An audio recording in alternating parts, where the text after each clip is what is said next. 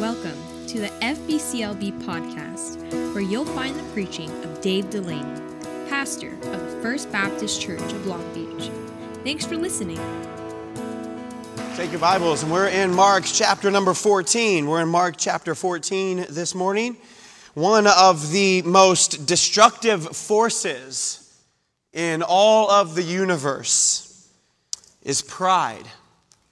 And King Solomon, who the Bible says is the wisest man to have ever lived, says in Proverbs chapter 14, "Pride goeth before destruction, and a haughty spirit before a fall." Now, someone said, and I think rightfully so, pride is the only disease known to man that makes everybody sick except the one who has it. And pride is the oldest sin in the universe. Pride is what dislodged Lucifer from heaven. Pride is what drove our first parents out of the Garden of Eden. And pride is what is creating such a dangerous situation for the disciples here in our text.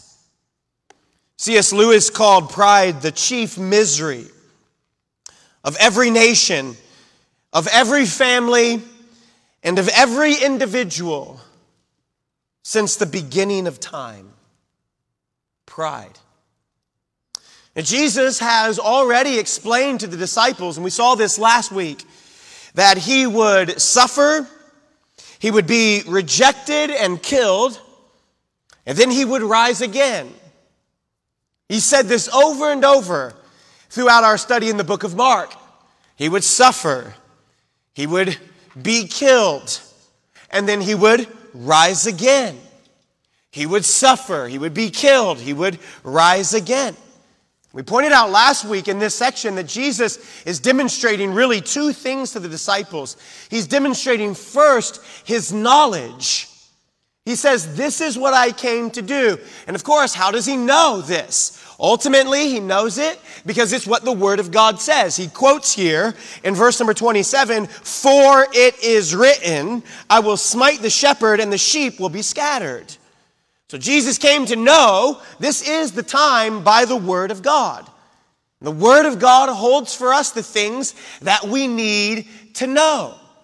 Peter says all things necessary for life and godliness are found in this book. Everything you need to know about how to handle a particular situation is found right here in this book. So if we want to operate with the knowledge of God as it relates to our lives, our families, our marriages, our children, our jobs, our money, our entertainments, our identities, our habits, if we want to know how to operate, we can simply look at the Word of God. Jesus demonstrated this knowledge to them by telling them, "I'm going to suffer, I'm going to die, I'm going to rise, and you are going to be scattered. But don't worry, I will see you again." He's giving them comfort. He's pastorally ministering to them. This is what's going to happen to me. This is what you're going to do, and I will see you again. He's demonstrating also his power. So we said last week, it's the knowledge of Jesus that's on display. It's the power of Jesus that's on display. That although Jesus is dying, no man is taking the life from Jesus. Jesus is gladly, freely, willingly, voluntarily laying down his life himself. And if he lays down his own life, he can pick it up again. If he lays down his own life, he can pick it up again. And that's what's on display here. And what you're noticing from the disciples is that the disciples did not simply misunderstand what Jesus is saying. It is not that the disciples are going, "Now explain that to us one more time. You're going to suffer, die, and rise again." It's not that they didn't understand. It's that they didn't like what they heard. They didn't like what they heard. And so they respond to Jesus, and in their response, they are revealing their pride. Now, it's true that the microscope zooms in, if you will, on this one, the man named Peter, the guy who always seems to say the wrong thing at the wrong time. How many of you know somebody like that? It's open mouth, insert foot, right? I mean, if it's not supposed to be said, you can count on Peter saying it. If it's not supposed to be done, you can count on Peter doing it, right? And Peter here, the microscope zooms in. But don't miss the end. Verse 31, likewise also said they all. They all are saying the same thing. They all are revealing the pride that is in their heart. Now, the reason why we're getting the microscope zoomed in on Peter is you will remember in Mark chapter 8, when we were walking through that chapter together, and Jesus had introduced the disciples. I'm going to suffer. I'm going to be killed. I'm going to rise again. And Peter takes Jesus over to the side, and he goes, now listen, Jesus, I understand what you're saying, and I understand what you think you have to do, but I don't like your idea. I like my idea. So please, stop saying this over and over. And what does Jesus say to Peter? Get thee behind me, Satan. Peter had demonstrated this kind of relationship with Jesus over and over again, where he thought he knew better than Jesus on how the situation should go. And here, Peter is saying, listen, everyone else may be offended. Everyone else may flee. Everyone else may run, but not I. Look at verse 29. But Peter said unto him, although all shall be offended, yet will not I. Oh, how prone we are to overestimate our own selves. We have three ideas here about pride. Notice first, notice the danger of self-trust, the danger of pride, the danger of overestimating our own selves, of thinking more highly of ourselves than we ought to think. And Peter here demonstrates it best because in his pride, in his overestimation of himself, notice Peter gladly runs everybody else down. Oh yeah, that guy, he'll leave you. Oh, that guy, he'll definitely leave you. Thomas, he'll probably be nowhere to be found. Everybody else will run, but not me. Everybody else may have a weakness in this area, but not me. I can definitely see how all of them, the other 11, I can see how they will fall away, but not me. Man, Peter here has an overestimation of his own self. Notice Jesus counters this in verse number 30. Jesus saith unto verily I say unto thee, that this day, even in this night, before the cock crow twice, thou shalt deny me thrice. He pushes even farther. He says, well, I'll take it a step further, Peter. Not only will you forsake me, abandon me, desert me. Not only will you run from knowing me like everyone else, but you, in fact, Peter, you will not simply desert me, you will deny me. Peter, you are telling me that you won't leave me. But I am telling you that before this night is over, you will say you don't even know me. And notice, it doesn't stop Peter. Peter doesn't do it. There's no inward inspection here. There's no spiritual self-awareness. Look at verse 31. But he, Peter, spake the more vehemently. If I should die with thee, I will not deny thee in any wise. You say, well, Pastor, what does that phrase mean, the more vehemently? Well, if you've had a 2-year-old, you understand. You tell your 2-year-old, no, you can't have that. I want it. No, you can't have that. I want it. No, you can't have that. No, you can't. I want it now. That is more vehemently right there. And Peter is just throwing a temper tantrum. No. Not only will I not deny you, I'll die for you, Peter, for Jesus. I'll die for you, Christ. And Peter here has an overestimation of his own self. When we trust in ourselves, we find ourselves in three things. You have these in your notes. Take note of them. When we trust in ourselves, we overestimate ourselves. First, we fail to realize how wicked we really are.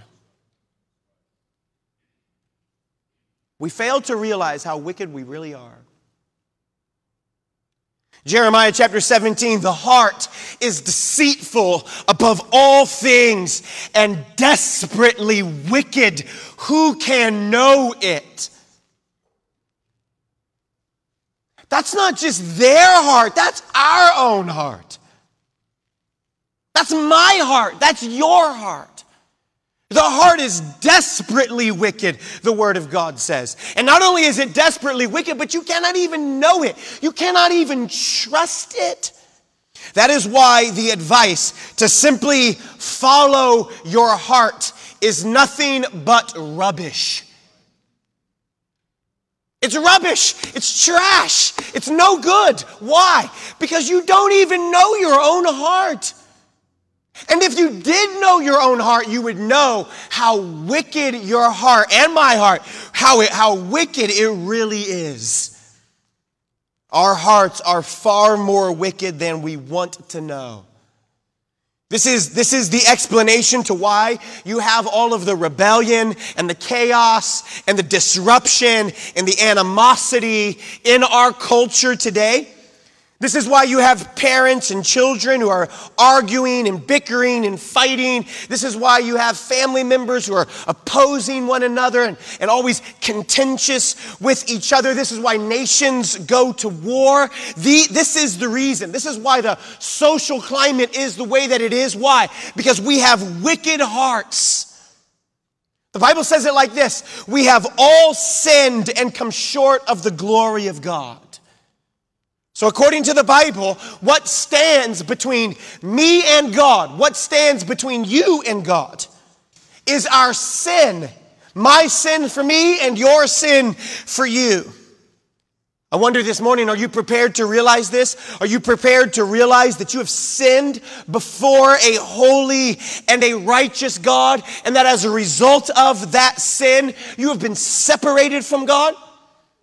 You've been removed from God because of sin, as God is a holy and a righteous God, and He cannot associate with sin. And so our sin has separated us from Him. And if you die separated from God in your sin, in this life, then you will go into eternity separated from God forever in a place that the Bible calls hell. You say, well, Pastor, how can I get to God then? If I have sinned and my sin has separated me from God, how can I get to God? And the answer from the Bible is you cannot. You cannot get to God. But God came to you. And God came to you through His Son, the Lord Jesus Christ. And if you and I would believe on the Lord Jesus Christ, the Bible says that you shall be saved. Acts chapter 2, this same man, the Apostle Peter, he preaches this sermon. He says, repent and be baptized every one of you in the name of Jesus Christ for the forgiveness of your sins. You see, the only way to have your sins forgiven is to believe on the Lord Jesus Christ. You and I are not just good people in need of a little bit of help.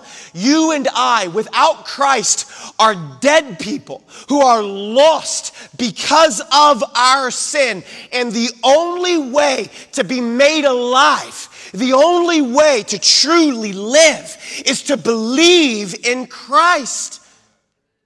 Paul says it like this in Ephesians chapter 2, you hath He quickened who were dead in your trespasses and sins. If you're here this morning, do not know the Lord Jesus Christ, our prayer for you, my prayer for you, is that you this morning would see what Christ has done for you, how that He left heaven, He put on human flesh, He lived a perfect sinless life, He died an atoning death, and then He raised gloriously from the grave, and He did that for you. God sent Jesus into this world because He loves you, that's why. It's the most famous verse in all of the Bible, John chapter 3, verse number 16. For God so loved the world that He gave His only begotten Son, that whosoever believeth in Him should not perish, but have everlasting life. Oh, that this morning, if you do not know Christ as your Savior, that you would be saved. That you would run, not to religion, but that you would run to a relationship with Jesus Christ. Not simply that you would be a Christian, but that your heart would be converted, that it would go from death to life, that it would move from your own sinfulness to Christ's righteousness through faith in the Lord Jesus Christ. If you're here this morning and you know Christ is your Savior, you've been saved. We must learn also that while we are saved from the penalty and the punishment of our sin, we struggle with sin in this life presently. We must learn to be skeptical of ourselves. Simply because you thought it doesn't mean it's right. Simply because it was your idea, that does not mean it was the best idea. Why? Because our heart is deceitful. Because we are wicked and left to our own devices.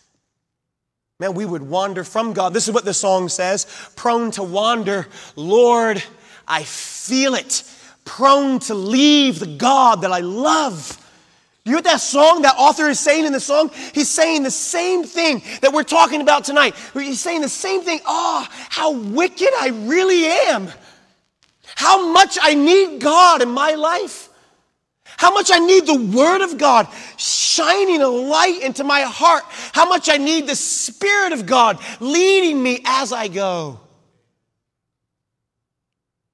Now, there is no sin. There is no degree of sin into which even the strongest of the disciples may not fall. McShane, a preacher of a few years back, he died at the age of 29. He was preaching a sermon on this very idea, the exceeding sinfulness of sin in our own hearts. McShane says this, the seeds of every sin known to man reside in my heart. Are you prepared this morning to make that to make that acknowledgement? The seeds of every sin known to man, they live right in here. This is what the Apostle Paul says. He says it the same idea, but he says it this way. But by the grace of God, there go I. If it wasn't for God's grace, if it wasn't for God's love, if it wasn't for God's word, if it wasn't for God's Spirit, even the worst of sins would be carried out even by myself. McShane was in his 20s. He knew the great danger of trusting in self. Friend, it's possible that with everything you do, with everything you know, that you do not know it all. Has it dawned on you that it's possible that everything that you have done, you've gotten some of it wrong? It's a great danger in trusting in ourselves. Why? Because because we are far more wicked than we realize. We trust in ourselves. When we trust in ourselves, we fail. Second, we fail to respond to the Word of God seriously. This is what's happening here in the text.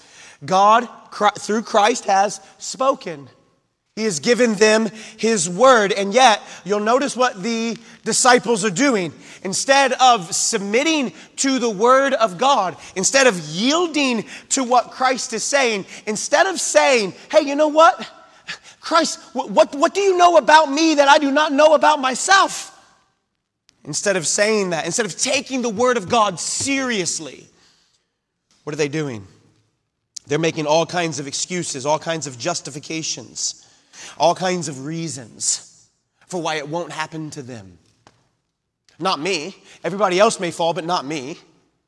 Everybody else may sin, but not me. Their family may break up, but not mine. They may have some kind of addiction, but not me. They may go through that, but not. I certainly would never do that. As our self-trust keeps us from submitting to the Word of God, listening to the Spirit of God.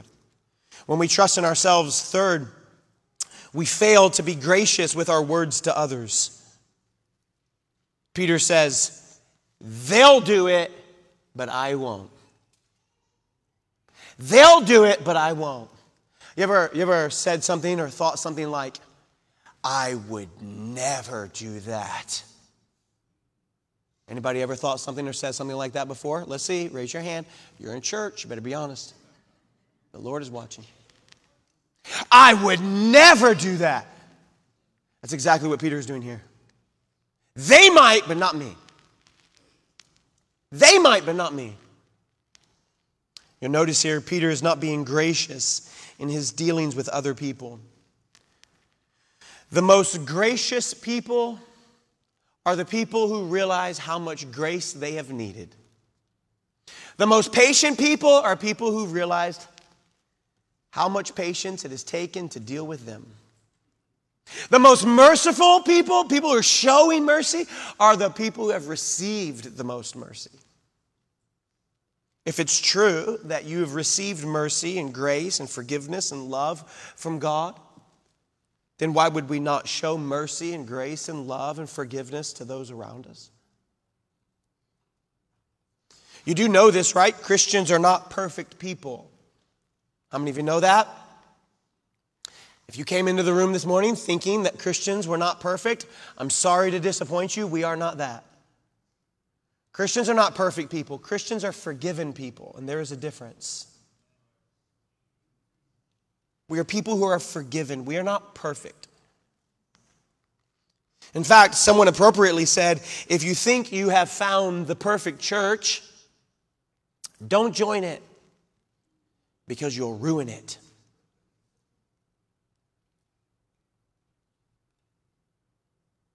Somebody falls into sin. When we hear of things or words that other people have done or said, I wonder what your response is. Is it a response of the spirit of judgment?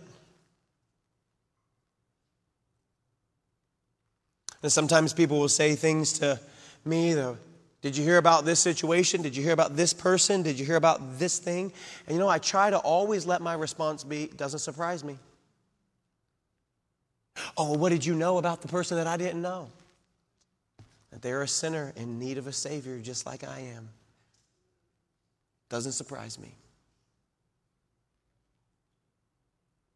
Ryle, on this point, J.C. Ryle says it like this. He says, let the man condemn Peter who has never broken a promise. You see, we tend to be harsh toward others. We tend to be even more harsh toward others than Jesus was. Jesus doesn't rebuke Peter. He simply points out to Peter, no, Peter, not only will you desert me, you, Peter, will deny me. But when I rise, I'll see you again. It's interesting, isn't it? Jesus doesn't say, Peter, when I rise, I want to see everybody but you. How many of you, that would have been your response, right? I'll see everybody but you. I don't want to see you again. Peter is a recipient of grace. Do you realize how much grace you and I have received? And having been a recipient of grace, should we not also show grace? There's a danger of self-trust, but there's a second thing you're seeing in this passage, and that is this. There's the danger of selfish presumption. Look at verse 31. But he spake the more vehemently, if I should die with thee, I will not deny thee in any wise. And likewise also said they all. Now, what we can at least say is that Peter's heart is in the right place. And I don't think that we should fault Peter for his devotion here. The fact that Peter doesn't understand himself does not mean that Peter doesn't love Jesus. Now, he loves Jesus. He loves Jesus passionately. That's why he thinks he'll love Jesus all the way to his death. He loves Jesus passionately. He simply does not understand his own self. He has no spiritual self-awareness. And so he doesn't own up to his own frailty, because in Peter's mind, his expression of devotion here cancels out any prospect that he would desert Jesus or deny Jesus. By the way, this happens to all of us. We all think that our own devotion, well-meaning, our good intention, that it is enough to cancel out any prospect that we may or may not be doing something that would bring dishonor to the Lord. The husband thinks, well, I love my wife, and so that's enough. So I'm not going to press into including her. I'm not going to press into showing her affection. I'm not going to lean on her as a completer for me, as a helpmeet. I love her. That ought to be enough. I'm just going to do my own thing. The wife thinks, well, I love my husband, so that's enough. So if I just do the little flirty thing at the office, no big deal, because I love my husband. That's enough. I wouldn't possibly desert. Young adults think, well, it's just a website, and I love Jesus, and I can control whatever post I'm on, whatever page I'm scrolling through. It's no big deal. I love Jesus enough, so I couldn't possibly desert. I wouldn't possibly deny. We all are prone to think, well, it's just a little lie. It's a little gossip. And I'm a Christian, or I'm a pastor, or I'm a staff member, or I'm a teacher, or I'm a longtime church member, or I'm a giver, or I'm in the choir, or I'm in the ensemble, or I help in the nursery. So it couldn't possibly be that I might deny or I might desert. We think that our devotion alone cancels out any prospect of desertion. And what we are seeing in this passage here, even the most devoted of the disciples, the one who loved Jesus and even willingly, gladly expressed his love to Jesus, he pulls the sword. He swings for the man's head. Even this man deserts and denies the Lord Jesus because he does not have a spiritual self-awareness. He thinks more highly of himself than he ought to think. What is true of Peter is true of you and me. What is true of Peter is true of you and me. Our selfish presumption causes us to influence others in a way that leads them away from God, away from Christ. When we are prideful, we fail to realize the way that we influence others. That's your first subpoint here. If Peter was a bad influence on the rest. Notice once Peter says this, look what everybody else does. Verse 31, likewise, also said they all. They all went, yeah, and count me in on that. What he said. Peter was always the influencer, wasn't he? You remember after the crucifixion? Remember what Peter said? I'm going fishing. I'm going fishing. And what did they all say? They all said the same thing. Whether you like to realize it or not, friend, you have an influence on the people around you. There's no greater influence in the room than the influence of a dad and a mom. Look here. There's no greater influence in the room than the influence of a dad and a mom. Listen, dads, you have an influence on your family. You are moving them toward God and good, or you are moving them away, but you are moving them one way or the other. Do not fool yourself into thinking that you are not influencing them at all. Listen, moms, you have an influence in your family.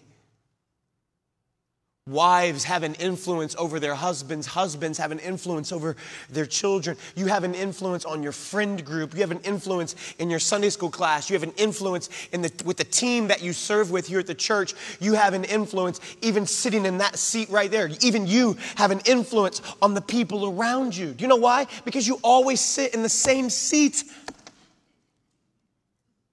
We come in, we're like, that's not your seat. So-and-so's supposed to sit in that seat.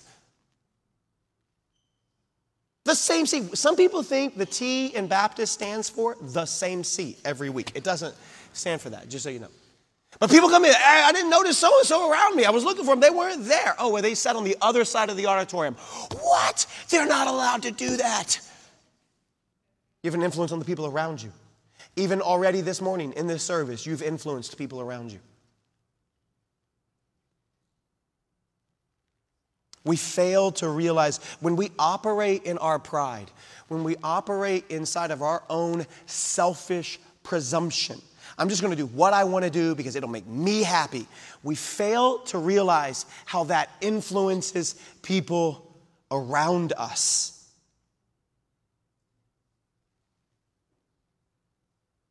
It influences the people around us. Second, it's a failure. Our failure, rather, does not have to be final. Failure does not have to be final. So if in all of this you're saying, man, this feels like there's something behind Peter here. It feels like there's somebody operating behind the scenes. You're right on track.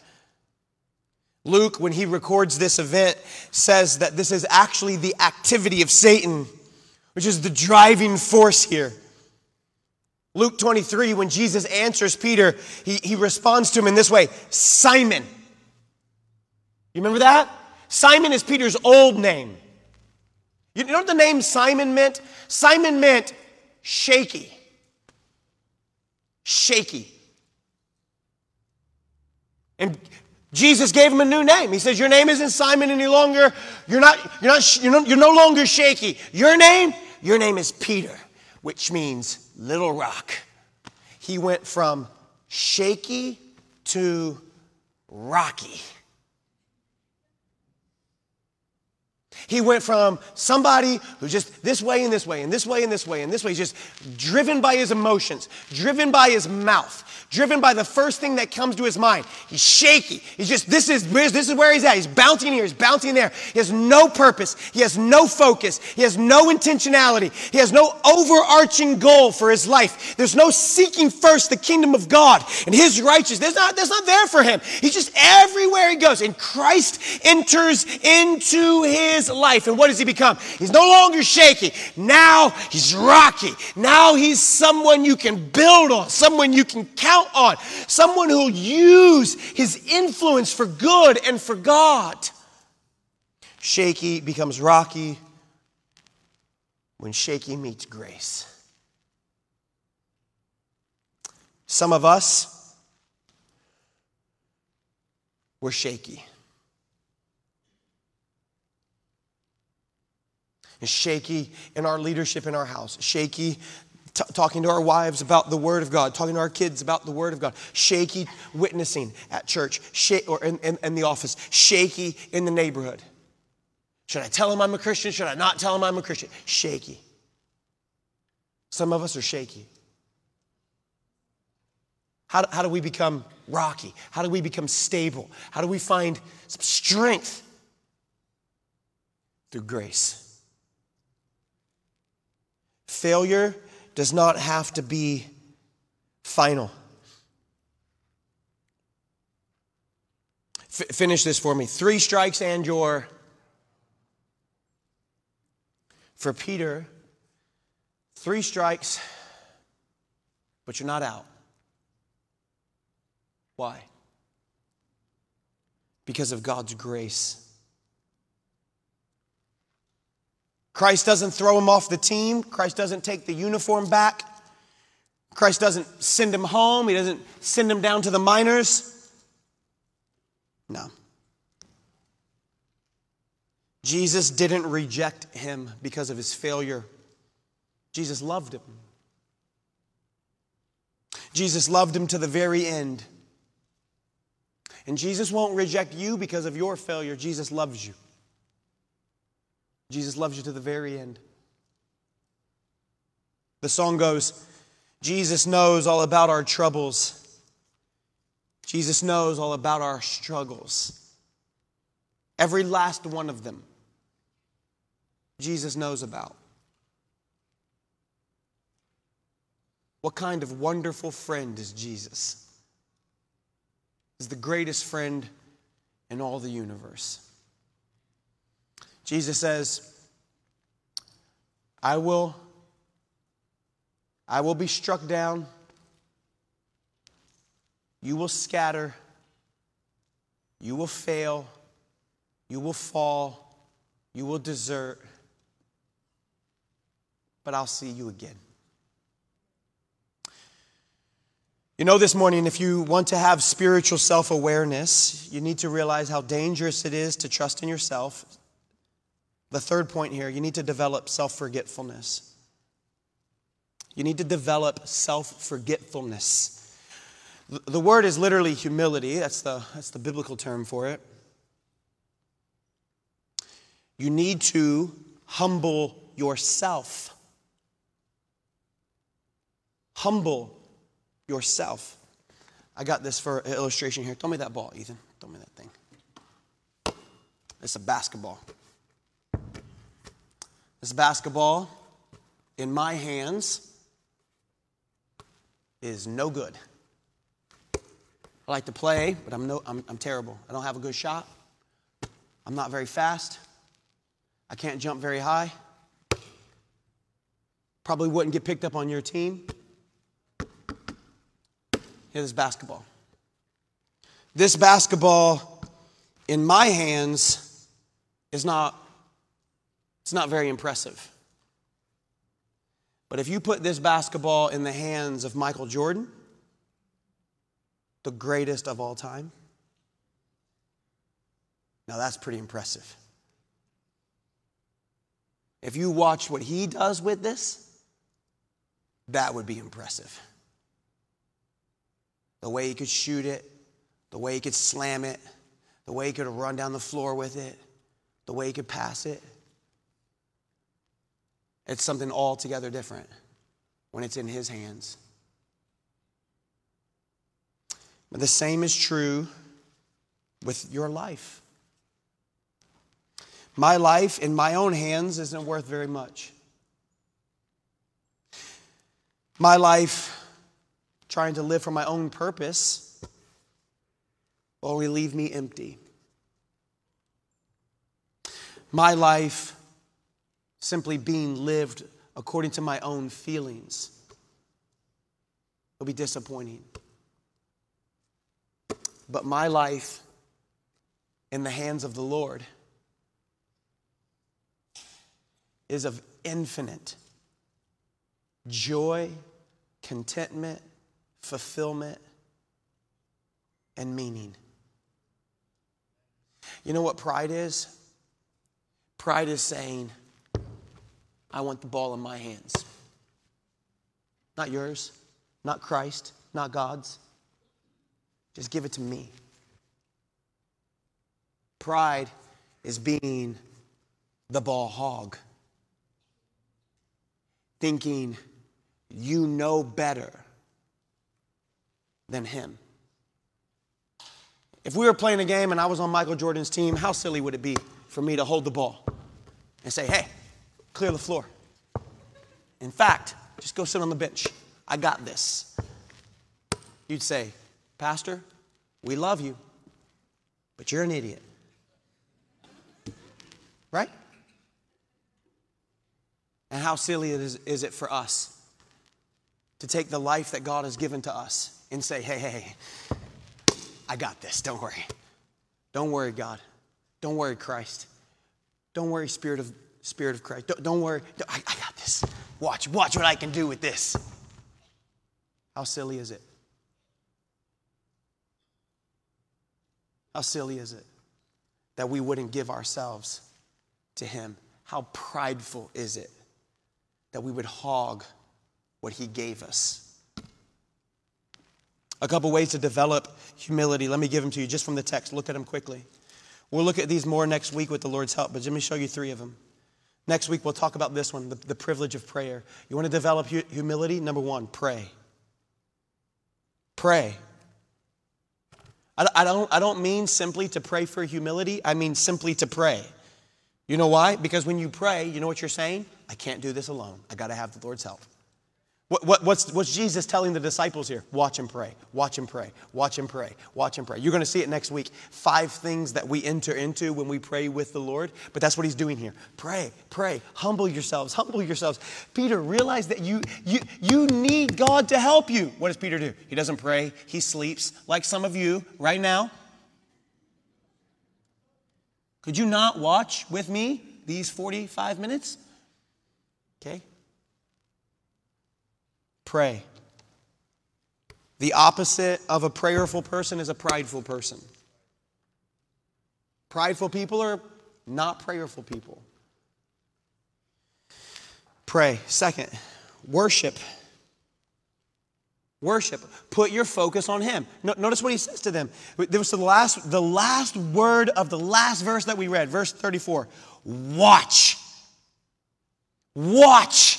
What's he saying? Put your eyes on me. Watch me. Watch me. Keep your focus on me. You know what prideful people do? Prideful people take their eyes off of him and they put their eyes on themselves. I'm not seeking him. I'm seeking me. I'm not living for him. I'm living for me. I'm not using all that he gives me for his honor and his glory. I'm using it for me and my glory. I'm not doing whatsoever I do, whether eat, drink, or be. I'm not doing these things to his honor and glory. I'm doing them for me. Watch. You want to be humble? Pray. You want to be humble? Put your eyes on Christ and Christ alone. You want to be humble? Third one. Encourage. Notice what he does. He takes James and John and Peter. He brings the three of them away. And you know what they should have been for each other? They should have been encouragement to each other. Hey, come on, man, let's stay awake. We have the privilege of praying with Jesus. And instead of being encouragement to each other, well, what happened? What happened? Man, they were influencing each other to take a nap. Encourage. Listen, you and I have a unique privilege to be a part of a wonderful institution that was created by God called a local New Testament church. And church is not just the place you go. We've said this over and over. Church is not just a place you go. Church is people that you're with. It's people that you're with. You're entrusting yourself to them. They're entrusting themselves to you. And you're sharing and encouraging and loving and caring and meeting the needs. Encourage one another. You say, Pastor, I wish somebody would encourage me. I wish I had that kind of person here at the church. Great news. If you want a friend, be a friend. If you want a friend, be a friend. For a man to have friends, he must show himself friendly. Now, let me tell you, that doesn't mean walk around, will you be my friend? Will you be my friend? Don't do that. No one's going to like you if you do that. No, just here's a better way. Just find someone to encourage and just encourage them. Here's how you find a friend. Find someone to encourage and just be an encouragement to them. And you know what you'll get in return? You'll get encouragement in return.